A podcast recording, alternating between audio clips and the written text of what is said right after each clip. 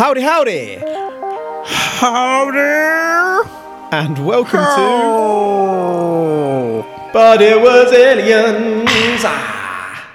The extraterrestrial comedy podcast where we probe alien incidents to convince you that aliens exist, but where we usually end up confirming that aliens weren't involved, or that Jiminy Cricket is a pervert. Yes, he is. I'm your friendly neighbourhood host this week, Greybeard, and alongside me, as always, is the mooning one, Granville Moonwalker. This week, we are probing an actual extraterrestrial being. One of these days, if you keep poking the bear, you're gonna get mooned. The size One of your one of these days. butt.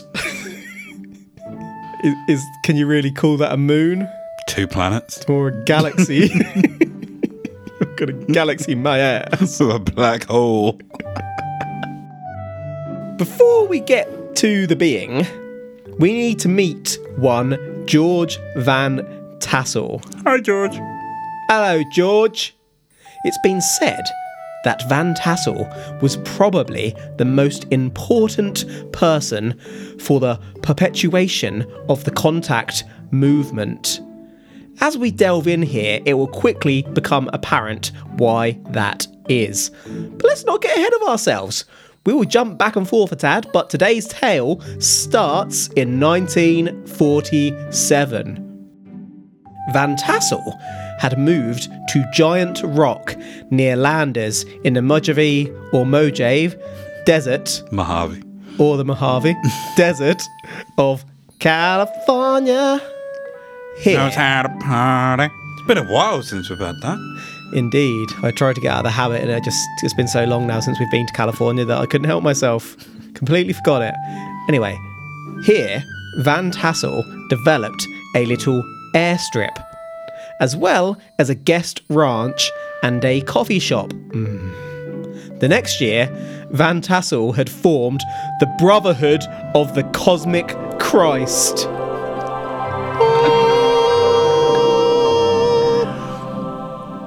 So, probers, a couple of weeks back, Greybeard had told me that he was uh, working on a case that was very much a me case. I believe we have the case. I'm going to be honest with you. This isn't This even isn't the the one. one. You'll know instantly when it is the one, but I can see where you think this is. That one's, I've got quite ahead of myself with my research, and that one's a little bit away as yet. But yeah, you're going to know when that one comes up. Fair dues. so he's gone from family man to owning an airstrip and a cult. Just like that. Yeah. Don't really know Um, how.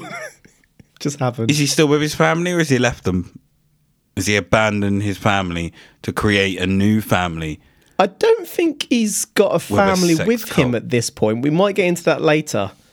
The Brotherhood of the Cosmic Christ. So is that to assume that he's met an alien or worships an alien who he believes is the extraterrestrial version of Jesus el Savior Christ? Christ. How can I answer that without spoiling the episode? You can say, You are right, but let's continue. You might be right, you might not be right, but let's continue. From Giant Rock, things really took off. Can I just ask one question? Yes, Was it an actual giant rock? I'm going to get into that momentarily. into the rock or into if it was an actual giant rock. Quite literally into the rock. but let's just answer a few of your questions. Van Tassel had been born into a middle class family in Jefferson, Ohio in 1910. After school, Van Tassel moved to Cleveland and secured employment as an aircraft mechanic at an airport. I've seen documentation suggesting that Van Tassel also became a flight inspector later and had a private flight license too. So, for a change, you can take this bit as legit. Van Tassel knows his shit. In 1930, at 20 years of age, Van Tassel moved to California and got a job as a car mechanic at his uncle's garage.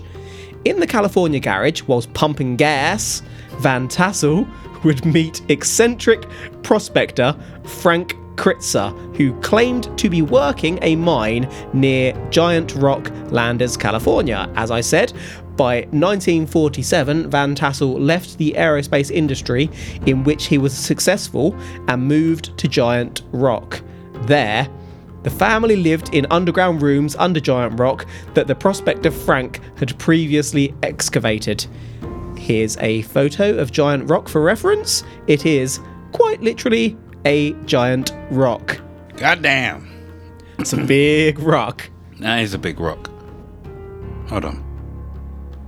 They lived in rooms under this rock? Are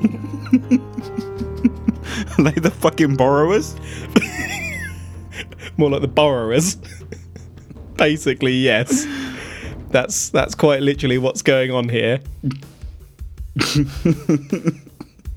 so think to yourself, how is this possible?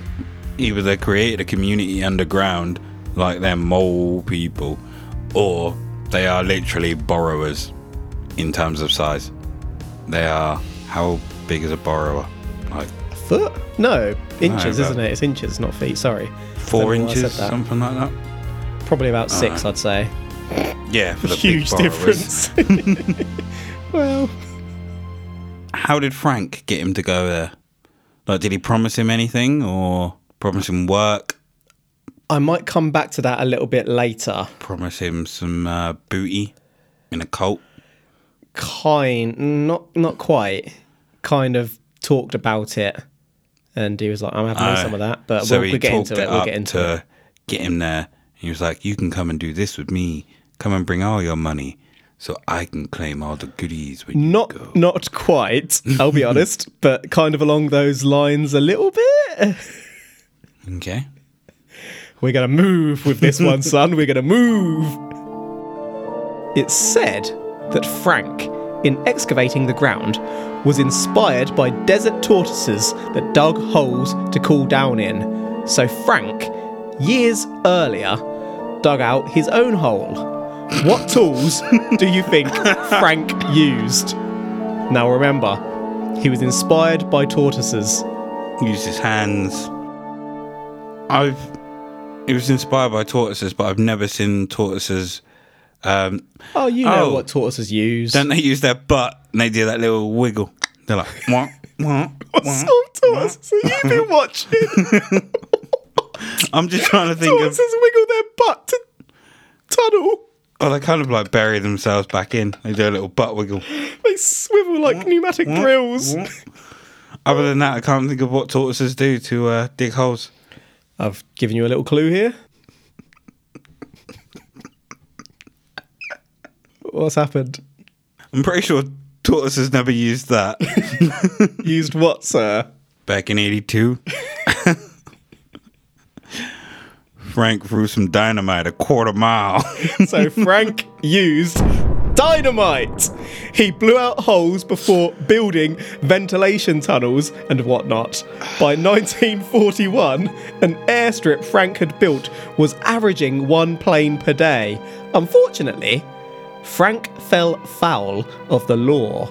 And whilst he was being investigated by the police under suspicion of being a German spy during World War II, Frank passed away in a self detonated dynamite explosion in one of the underground rooms on July the 24th, 1942, during a police siege. or did he? Van Tassel heard the news about Frank Critzer, and that's when he moved in himself during 1947, applying for a lease on the then derelict airstrip. He did. Van Nipple Tassel expanded upon the building, turning the airstrip into an airport and also building a store, a gas station, and his own home, some of which I previously mentioned. That wasn't all Van Tassel built, but I don't want to get ahead of myself. So, um, he'd. Well, he didn't go with Frank, did he? No. He, he knew what. He knew about it from when Frank was about it, talking yeah. to him, and then he heard Frank was dead, And he was like, "Oh, "I'm in on that." Yeah. He's like, let me go out there. Frank's done all the hard work. Let me just set up shop. I was going to say that maybe Frank had played possum and hadn't actually killed himself. No. But no. Frank is he- murked. Yeah. Police siege. They thought he was a spy. Just this is bonkers, and I've barely begun. Imagine if he was, though. Well, what's he spying on in the middle of a rock? Don't know. Maybe it was the uh, gateway to the underground aliens that. To be fair, we've we've covered um, the Nazi connection Mhm. to aliens early on in this podcast, and uh, I'm I'm not gonna say that that isn't a slight possibility. They did some crazy shit. Maybe he was checking out another another site. The more I think about it, maybe this is one that you probably shouldn't. Anywho, Van Tassel begun meditating under Giant Rock, which, by the way, Native Americans believed to be sacred. Okay, Van Tassel already had his Cosmic Christ group by 1948, a year after moving in. But here is when things really took off. Because Van Tassel would begin receiving communications. He found his true being and could hear his inner voice, messages from supernatural beings. This is such a U case, isn't it? Yep. Is this when he was uh, meditating that he heard these voices? to begin with? Yes. So what he heard was his own conscience. He was literally just talking to himself while he had his eyes closed. He was hearing supernatural beings. And what were they saying? Take a dump on the big rock. Go on. You know you want to. So we are going to get into what they were saying very shortly, and I can confirm that that is not what they were saying. Take a shit on the rock. what are the aliens trying to achieve by saying that, sir? Ah, Did uh, did one of them ask him to take a dump on the rock? No, I've already said that. And then the other one went, If you smell la, la, la, la, la, what the rock is cooking. This is actually Dwayne Johnson's origin story. the rock crawls out of the rock. Ah, he did have tassels.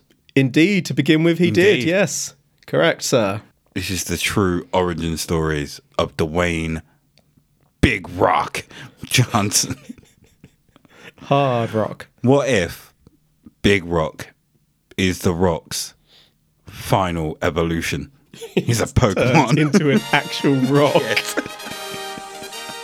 he can't move anymore. He's super evolved. You can't top that form. Uh, can't break rock it. used rock Only paper beats rock. and dynamite, especially when used by a tortoise.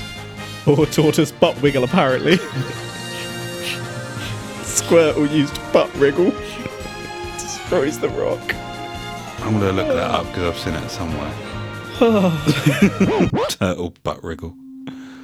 Van Tassel begun receiving specific communications in January of 1952, but things escalated in July when an entity named Portler sent a message to Van Tassel saying, Approaching your solar system is a flying saucer with our chief aboard, Commandant of the station Shah, in charge of four sectors. This commander would be Ashtar. Ashtar, Ashtar himself. I have the power. Ashtar himself would then make contact with Van Tassel, introducing himself as Ashtar, Commandant Quadra Sector Patrol Station Shah. Oh, did I mention that Van Tassel received these messages via automatic writing? Sorry, what? So, um, do you remember Dorothy and the Seekers, the Christmas episode from a year or so ago, where you basically sort of go into a trance or meditate, Oh, and your and hand you- starts your hand writing starts by writing. itself, and it's not your handwriting, etc.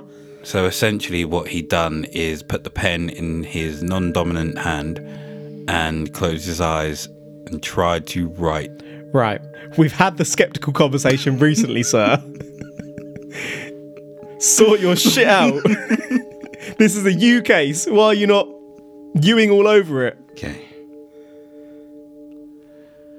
Wow! No, not again. Automatic writing. One day, I'm going to get you to do some automatic writing, and you're going to write a proper in depth alien message and blow your shit away.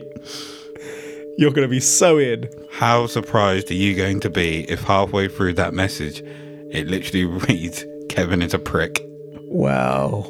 and has grey balls. I couldn't really blame anyone for thinking that, to be honest.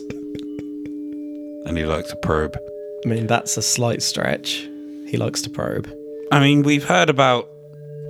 So we've got Ashtar, Ashtar! and Yeah, he already had his cult at this point.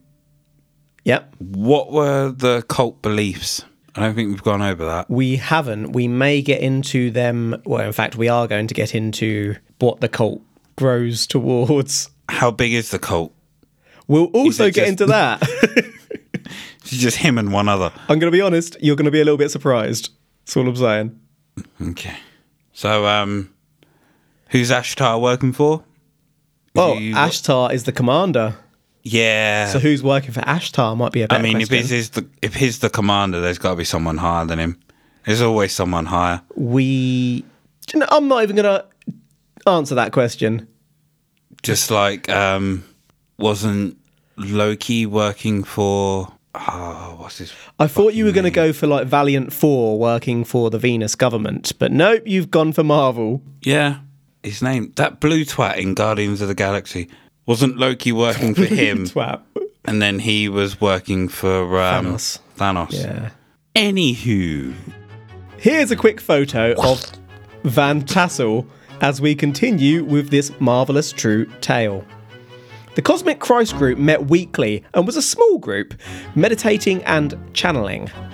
Messages received were at first recorded, recorded as coming from the Golden Destiny.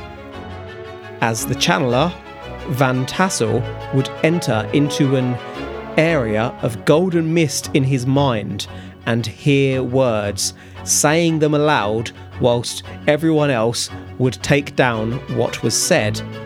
But Van Tassel moved on as he formed the Ministry of Universal Wisdom in 1953, now that Ashtar had made contact. Messages were now being received telepathically from beings in spaceships rather than spiritual entities of peace. The group saw itself as a scientific research group interested in the UFO experience. The ministry was an evolution of Van Tassel's previous groups, spreading the good word. Van Tassel began expanding his weekly channeling sessions. People could now attend and ask questions of the extraterrestrials, like Ashtar. all right. So, Van Tassel looks like your typical old timey con artist. Um, what I would like to question Are you getting the Adamski vibes? is I am in these cases where people are apparently in a trance and relaying messages from divine beings and stuff like that. Yes. Has anyone just gone up to them and slapped them? Van Tassel was given a reading. or tickled them? Mm, zebra, Because I zebra. suppose if zebra, they're piece. if Gravel walks up, knocks him round the face. Pow! Know what, Björn? you pick him up and start lifting him. Van Tassel was like convulsing, saying all these. Because I suppose if um, they're in a trance, that they wouldn't have, or they wouldn't experience the senses of the body. So, um, say for example, yeah. they were sitting cross-legged, and they were apparently in a trance. You literally just walked up to them, nice and quietly, place your foot between their legs, and slowly put your foot on their nuts. Stamping would they react? down, But you're not stamping; you're just applying pressure. gradually increasing. would they react to it? If you took a feather and started tickling it under their nose, would the body twitch and react? I mean, it shouldn't do if they're in a trance. I suppose it depends upon how deep the trance is. I mean, Like, if- jokes If aside, extraterrestrial beings are channeling through them, I don't think anything's breaking that. Maybe a steel chair to the head or an RKO out of nowhere, but some applied pressure to the nuts, I wouldn't have thought so. it's it's hard to say. I've um, been around people. I thought you were about to say, I've, I've been in a trance. You walk in to record the next episode and I'm sitting there vibrating. you clock me round the face and I don't respond. I start floating. I'll just get um, a glass of rum and just I, waft it I, under I your drop nose. down. You settle down. Settle down, greybeard. but yeah, I've been around people in a professional capacity who do experience like trance like states and stuff in the past and Mm-hmm. it depends. I mean, Some are unresponsive, that's different. but that could have been what this is. We don't know. But they're Don't you sigh at me. being in a trance like state and being in a trance like state, receiving messages from a higher alien being and answering questions from them are two different things.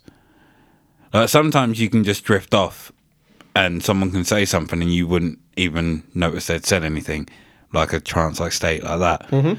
Um, Different, yeah, yeah, I get you. someone could tickle you and you'd kind of snap out of it. But if you're relaying messages from another species completely, I'm not sure a feather up the nose is going to break that bond Again, it probably depends on how strong that bond is. Strong enough to take a apply pressure to the nutsack, What if they're female? apply titty twister. Oh. Ashtar was from the planet Metharia in the solar system of Alpha Centauri. On July the 18th, 1952, that first message Van Tassel had received went as follows. Hail to you, beings of Shan! I greet you in love and peace. My identity is Ashtar, Commandant Quadrisector Patrol Station Shah. All projections are waves. Greetings. Through the Council of the Seven Lights, you have been brought here inspired with the inner light to help your fellow man. You are mortals, and other mortals can only understand that which their fellow man can understand. The purpose of this organization is, in a sense, to save mankind from himself. Some years ago, your time, your nuclear physicists penetrated the book of knowledge. They discovered how to explode the atom. Disgusting as the results have been, that this force should be used for destruction. It is not compared to that which can be. We have not been concerned with their explosion of plutonium and UR235, the uranium mother element. This atom is an inert element. We are concerned, however, with their attempt to explode the hydrogen element. This element is life giving along with five other elements in the air you breathe, in the water you drink, in the composition of your physical substance, hydrogen. Did you get that? How many times have we been told that they are here to save us from ourselves? quite a lot. And I'm going to be honest, as I was reading that, it occurred to me that it sounds like someone was doing the 50s or 60s equivalent, well, 1952 equivalent of Google and looking up a bunch of science shit and then writing it down to make themselves sound credible. Mm-hmm. But this one continues. Quite a lengthy message, isn't it? I did debate It whether is. I won't read them all out. I'll do a couple of bits and pieces from here on in. Every time there's a message, it's always about nuclear, isn't it? Nuclear destruction. I mean, Well- it's fucking deadly. But yeah, that's that's just the point, isn't it? Whilst it is often about that, that is probably something that is going to get the attention of superior extraterrestrial beings. Do you think that they would really give a shit if we were to sit here and blow ourselves up? Some might. I wouldn't say that all, but there's probably some sort of peace and love species out there that just want everyone to get along that do care. Do you think that Earth's place in the solar system, if it was to disappear, would have a knock on effect on other planets in the solar system? The same way as Well, if would, the yeah. moon Yeah. was to disappear, it would start fucking us up. Yeah, I mean, the planets have changed positions in the past. If you take a planet out, then it's going to have all sorts of potentially catastrophic impact. I mean, Ashtar starts his next correspondence on August the 3rd, 1952, as follows. In the light of universal law, I greet you in peace. I am Ashtar. Ashtar. With reference to all attempts to trap us, I would suggest that it would be much easier to trap a character off the visor of your television. When your authorities discover how to trap like substance, we would also like to know the formula. We ignore any further discussion on this subject. Ashtar goes on to say, For those few whose mentality is not diverted, men of science, I shall inform you that our ships could not be visible to the mortal eye of the people of Shan were it not for the elements in your atmosphere. A few enlightened minds will understand that. I guess at this point, humans were trying to trap Ashtar? Meanwhile, is Ashtar calling us stupid? what's happening is that um, Adamski 2.0 has given himself an out before he uh, starts saying that there's ships everywhere. How so? And they're like, well, why can't we see them? Wow! Because of the substances in our atmosphere, our eyes cannot see their ships. So it would be futile to try to trap Ashtar. Van Tassel is putting on this exact voice as he's talking as Ashtar. You can't find us. Give me all your money via giving it to Van Tassel. And the reason it would be much easier to uh, capture one of these beings off our television screens or whatever he said mm-hmm. is because he doesn't exist. it's all Whoa. bullshit. You better check yourself. Fucking Adamski 2.0 in this biatch. I believe in total there were 10 documented communications from Ashtar. In a nutshell, Ashtar refers to us as beings of Shan, comes in peace, warns us about our weaponization tendencies, and says religion and science are one. Interestingly, on January the 23rd, 1953, Ashtar warns that we are about to use atomic weapons again. Obviously, that didn't quite come to pass in the typical sense, which we can't rule out was because of Ashtar's message. But a hydrogen bomb was never utilised during the Cold War, though the US did develop and test one in 1954. So he was close So he took a wild guess, took a punt. and was nearly right. It's like me saying there'll be a goal in a football game. Might not be the football game you're watching, but there's a football game going on somewhere and there was a goal. Maybe you'd heard of rumours of um, some weaponry being developed. Maybe he knew Well- scientists. It's Cold War times, isn't it? Yeah. So obviously the nuclear bomb had happened. propaganda from saying that other countries had developed this and this is why we need to do it so we need all our brightest minds to come and work for us and create this to protect ourselves Mm-hmm. from the big bad wolf over there who is Yeah. not the big bad wolf Nukes were kind of the buzz topic back then. Um, I'm going to apologise in advance because there's one more Ashtar message to come. the last message from Ashtar on March 20th, 1953 says, You will be hearing of an increase of phenomena resulting in many hallucinations by your people, so called. We have been in your immediate vicinity.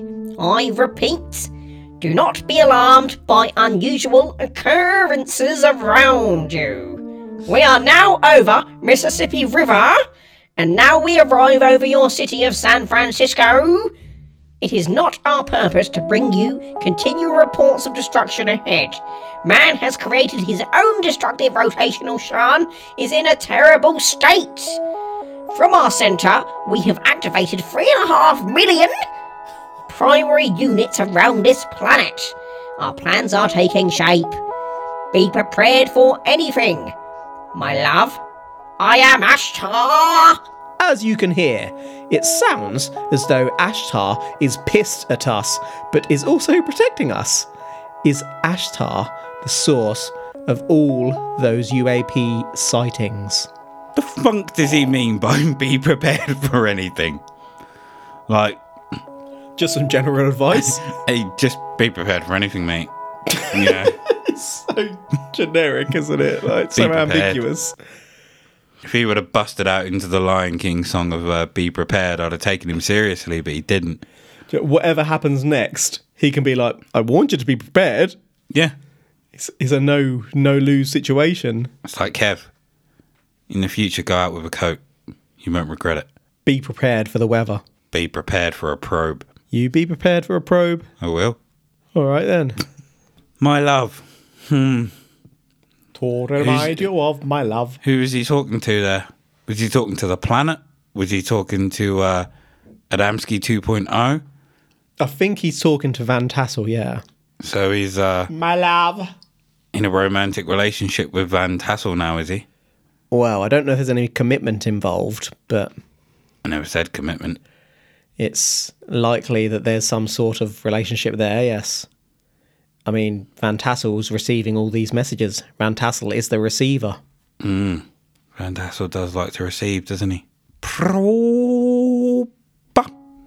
I need to be clear about what I've just shared. The communications started telepathically, but some of the later messages were delivered in person.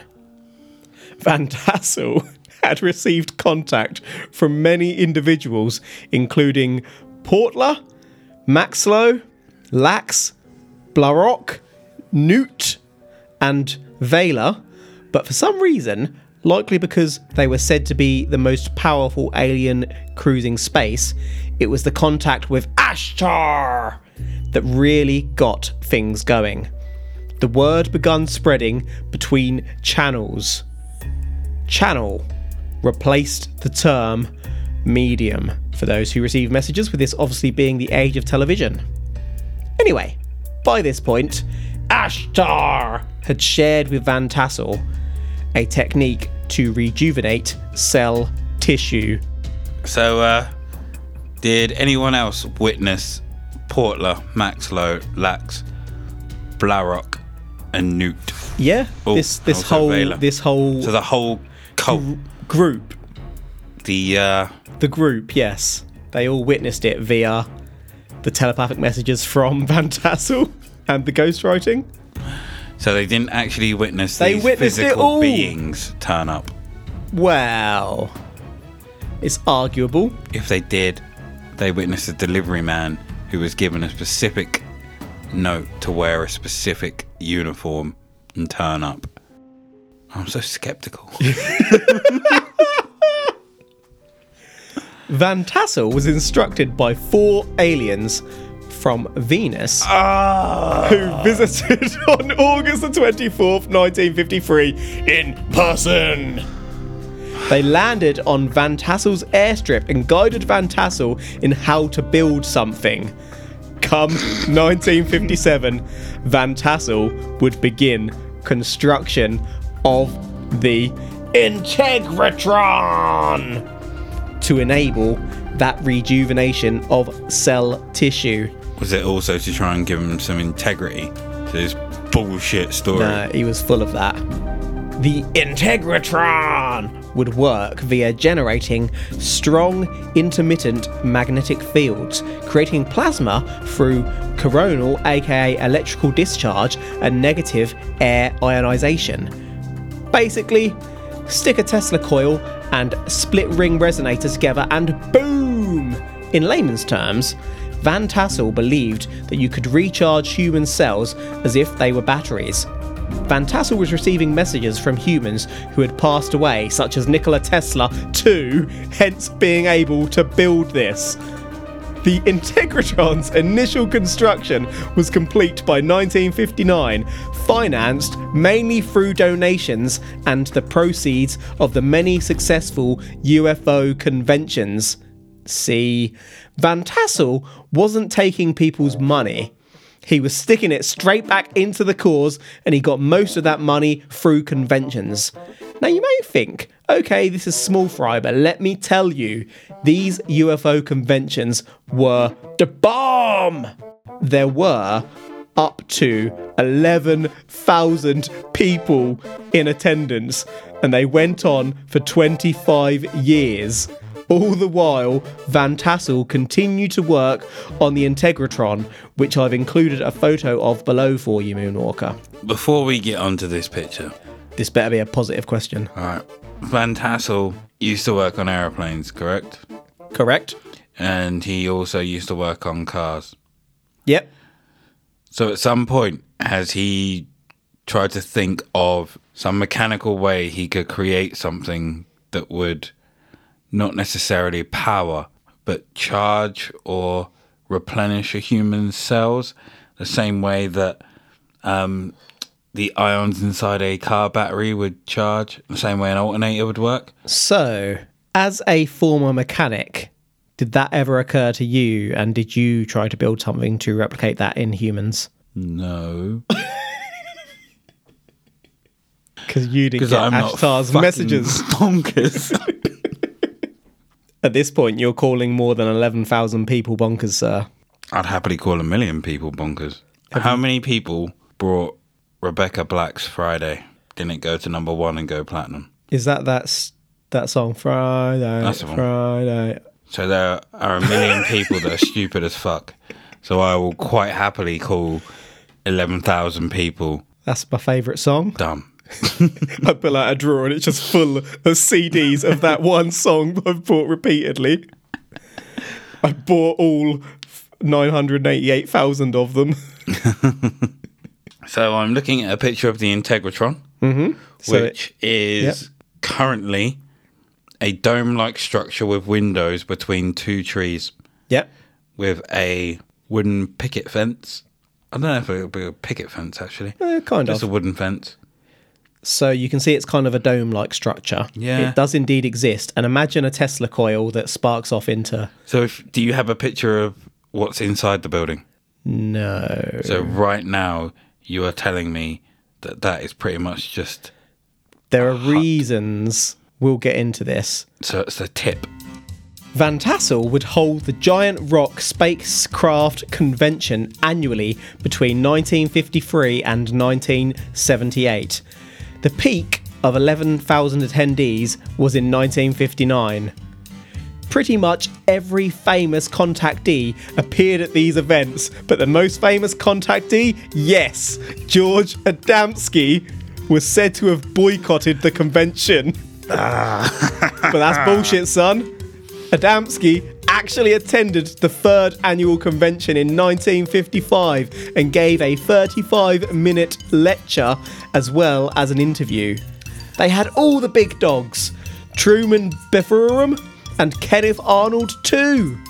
It was reportedly the only ever proper convention Adamski attended. Of course, Van Tassel also published a book titled I Rode a Flying Saucer in 1952 and 1955, along with about four other books. Van Tassel would even go on to explain that the Bible was misunderstood extraterrestrial visitations and that, for example, Jesus was an alien. Oh, we've heard that before. Remember your comment right about the start. Oh, the title I wrote a flying saucer. I think I've heard that before. You might have touched upon it in another one. So uh, Adamski went Yep. and saw his protege, which is why he never went to another one. He didn't Well, want to think give. about it. Adamski went to this. Yeah. Was Adamski Van Tassel's protege? no, Adamski was first How was he? because I said so. His first thing was in 1947, remember? Adamski was the 50s. Again, I said so. or maybe uh, I can't remember exactly what year Adamski was, but if this um, Adamski was just out to make some money, so maybe he went here. Inspired by this guy. he wasn't, but maybe he went here and tried to get some some tips, Maybe. and he got all he could out of him. Did Adamski get 11,000 people? He got more than that. Balls. He had his own ranch. For him. Yeah, and he had people working for him, going out getting him some mooney. All two of them. some money. Hmm. Imagine that. 11,000 people at a UFO convention. It's bonkers when you think about it. You say that, but you know full well we would go to a UFO convention. Oh, I'm not saying we wouldn't, but I mean, I wouldn't give them. How many people do you actually think gave money to this because they thought it was funny? I, I'd give money because, Because it's I- entertaining. I was about to say I wouldn't give money to this, and then right through my head it just went, "I'd give money to this because it's just And funny." the thing is, the difference between this one and other folks is that he's investing everything back into it. So he truly believes that he's getting these messages and he's going to heal people. He doesn't. He does. Why would he spend all the money on this He- thing that is documented? This happened. I think he just wants to build the. the Integratron. Yeah, I mean that's all it is, and he's like, "How can I get people to give me the money to build this?" Well, he's because no trying to- one, no one's going to believe that I can build a essentially a human alternator. So he's he's cocked up some cocked up.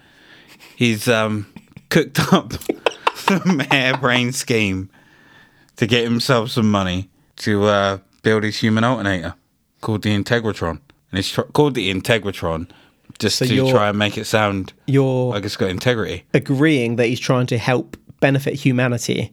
You're just not agreeing that aliens are inspiring it. I think he's trying to create something to put himself on the map. I don't think he gives a shit about humanity. So skeptical. At this point, you may be thinking that a lot of the messages are bullshit because they are. because they are all telepathic or in person visits that nobody else witnessed.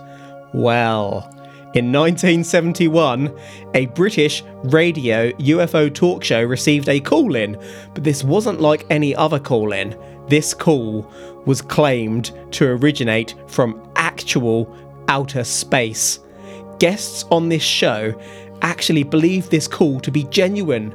I looked for this everywhere, but unfortunately, whilst it's referenced loads, I couldn't find a genuine clip of the audio today, so I have to apologise for that. The point being, though, all this has had a long lasting influence, and messages are still being received. No, they're not. It's one of those things where if you were able to hack into a radio broadcast center and start relaying messages, of course they're going to think it's real because they wouldn't believe that anyone would be able to hack in. It's like, um, say, for example, TV was when TV first came out, a lot of people probably thought that pre recorded TV was live. It's probably the same kind of thing. They believe just because the message is coming in, fuck me, this cannot be real, so it must be real. I mean, that sounds pretty convincing to me. I know, right? What a load of bullshit. Whoa! Sir! I call into the radio station and claim bullshit. Whilst all of this was going on, WKYB. Bullshit radio.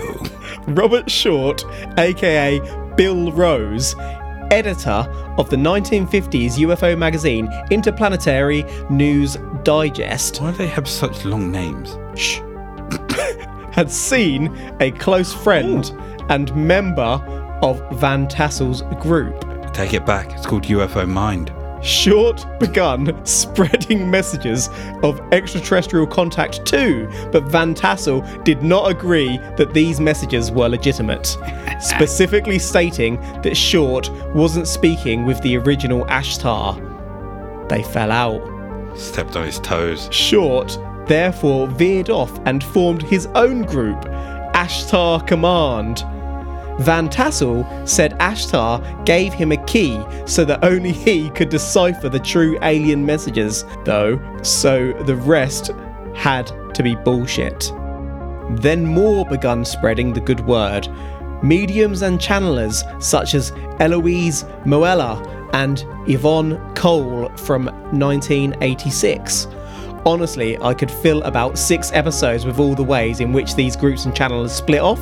Suffice to say, by the 1980s, Van Tassel had moved on from the contact scene, mainly because he passed away suddenly from a heart attack in 1978. Van Tassel was still working on the Integratron at the time of his passing. A new girl on the block, Thelma B. Terrell, aka Tuella, emerged from the shadows as Ashtar's new primary spokesperson. Tuella gathered many of Ashtar's messages and herself published a book called Ashtar, a tribute. This is just a tribute. Tuella, too, could be an episode herself, so I didn't probe her. But this shit spread like the plague. So many folks popped up with messages from Ashtar that by the late 1990s it was no longer possible to identify Ashtar or Ashtar's personality. Things would contradict each other. Ashtar would be worrying about nukes to one person, but warning about pole shift to another. Meanwhile, to another, Ashtar would be spreading peace and love. Today, the Ashtar movement remains a prominent section of UFO religion. The Integratron, meanwhile, still stands and is used as a tourist attraction, offering sound baths. But the Tesla shit is no longer inside. It has vanished without a trace. There you have it. Ashtar. So everyone was like, right, let's get in on this. Once Let's- Van Tassel passed, it was free reign. So. They son. were like, let's take it this way. We can say this, we can claim this, we can try and get people to believe what we want to believe. So they were all splintering off. Short wanted it, but Van Tassel weren't having none of it. But then when Van Tassel passed, Tuella, the new legitimate Ashtar spokeswoman, arose. It's as if Short realised that Adamski 2.0 was talking bullshit all along and tried to see what he could get out of it. See if he could uh, sway more people his way and line his pockets. And uh, Possible. with the Tesla stuff vanishing, it's just been, it's either been nicked or it's just been taken out. I suppose there would have been a lot of metal, so it could have been nicked for that purpose, or maybe it did what it was supposed to do, and the man didn't want that power getting into our hands. or they just took it down. I'm like, this is actually some real science behind this bullshit. This is actually just try and electrocuting people. They were like, he's onto something here, but not what he thought he was. he created the Let's bell. weaponize it.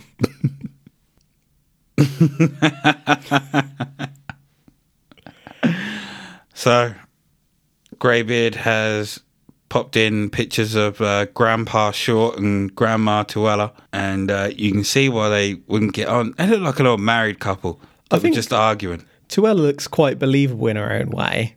So, Van Tassel had a key that only he could decipher. Yeah. Sure. Sure he did. Until he gave it to Tuella somehow. Did he give it to? Did he pass it on when he'd passed on? Like, I'm going to have to pass on that question. Did he visit her after he'd passed away and gave her the key? I reckon Ashtar made contact without needing the key the first time and told her that moving forward, this she is the would key. have the power. No, no, he was like, this is the has key. Every the time I say hello, this that's an A, etc., etc. I can totally see why this is a me case. this is bonkers. Give it the respect it deserves, son. I can now see why you're so skeptical when I bring you these cases. I go along with them. no, you don't. I do Uh, till the end. I just can't believe it when someone just closes their eyes and says they're channeling someone. It's just, it's not believable. It's bullshit. Like I said, if someone would have slapped him and he didn't break from the tar- from the trance, I'd have given him his dues for being able to take a slap and stay in character. But I wouldn't have believed him. And the uh, Well, stuff for the radio, yeah, nonsense. that's it really for Van Tassel and the original Ashtar. So to summarise, shit, I don't even know. we've covered George Van Tassel, creator of the Integratron and the most successful UFO encounter center of the age. Van Tassel moved into some underground structures below Giant Rock in California after the previous owner blew himself up under suspicion of being a German spy. I guess Van already had an interest in UFOs because he'd soon started up supernatural meditation sessions, and before you know it, he's moving from one alien group to the next, and this is taking off. And I'm just going to say here, forgot how batshit crazy this case has been all through. Van Tassel developed an airstrip, cafe, and all sorts of shit as he begun being spoken to by extraterrestrials. Members of the Van Tassel's groups would write down what Van Tassel said as he was being golden showered by the aliens. UFO conventions started and got very popular, with the pinnacle being 11,000 attendees. Van Tassel would use money from this to build the Integratron, which he was told by the extraterrestrials could rejuvenate cells. Whilst all of this was going on, Van Tassel's former friend Robert Short, or Bill Rose, formed Ashtar Command, a rival group also spreading Ashtar's peaceful message, but Van Tassel called bullshit on this.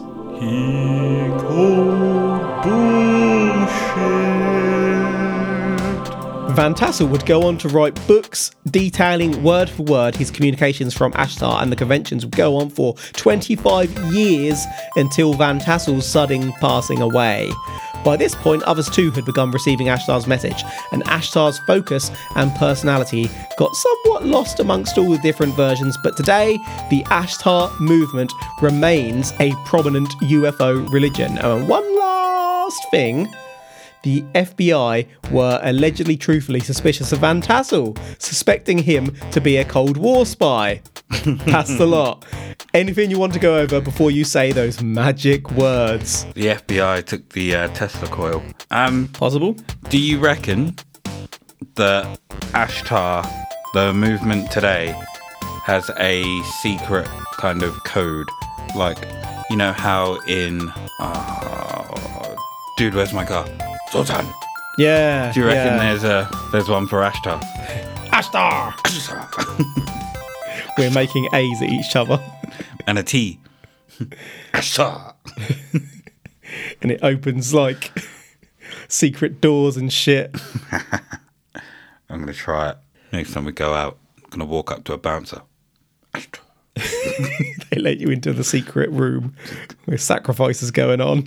I get probed. no. You thought it would lead to peace and love. You didn't know it was going to be that kind of love. Oh, Yeah, bad be- stuff. so I think I know where you're going here. Very hard into yes territory. Are you saying that it was aliens? I am going to say that Van Tassel, Adamski 2.0, Who came first? thought that if he could convince people that this was aliens, he could make himself some money and create stuff that he wanted to create. It's a mad scientist, really. Um, Good take. but was he actually receiving word from Ashtar himself? Yes. because he created Ashtar in his mind and he created a vision of Ashtar and what Ashtar was what Ashtar stood for. So, did he receive communications from Ashtar himself? Yes. Were they bullshit and made up? Yes. Was this aliens? No. This was not aliens. Such punk. Bullshit. Bullshit. So this file, yeah. What could you say, really? Bullshit. Another alleged experiencer, but this time he isn't touring the world. Van Tassel is bringing the world to him. It's amazing how this got so popular. Van Tassel must have been very credible and engaging to convince so many. Through all of this, I couldn't decide whether Van Tassel believed it all himself, and I guess that makes it more believable in a sense. Like looking back at Doctor Stranges and Valiant Thor, Stranges loved to laugh so much that you kind of felt that you were in on the joke. Here, Van Tassel was so deep inside that you just about believed that he believed it was true. Except for you. but it wasn't. Nope, not for me. You can't just say your shit is real and everyone else's is bullshit. If you're being visited, you should be open to the idea that others may be visited too. But the man must have put on quite a show to attract those numbers, knowingly hoaxing or not, and he provided a service to the people. Any final thoughts for you, good sir? I want to know what happened to the insides of the alternator. The Integratron. Mm-hmm. Alternator. Integratron! This thing is famous. You can't. Human alternator. You're gonna do that on a night out. I'll see you later on in the night. Where you been? You'll be limping. Nowhere. Leave Leave it alone. I've been here the whole time. I need some ice cream for my ass. That's today's show, folks. Thank you for listening to But It Was Aliens. Ah. If you want to support the podcast, you can head over to butitwasaliens.co.uk and make a purchase from our store, which drops a few pennies into the pro pot and keeps us going. Or, if you'd like to hear more of what we do, only covering more widely paranormal tales, then head on over to patreon.com forward slash but it was aliens where each month we complete an exclusive side probe into a subject other than aliens. Don't tell the aliens. What are you looking at me like that for son? You look at me like I've uh, missed something. You can also find us on the Twitter! At But It Was Aliens, where you can.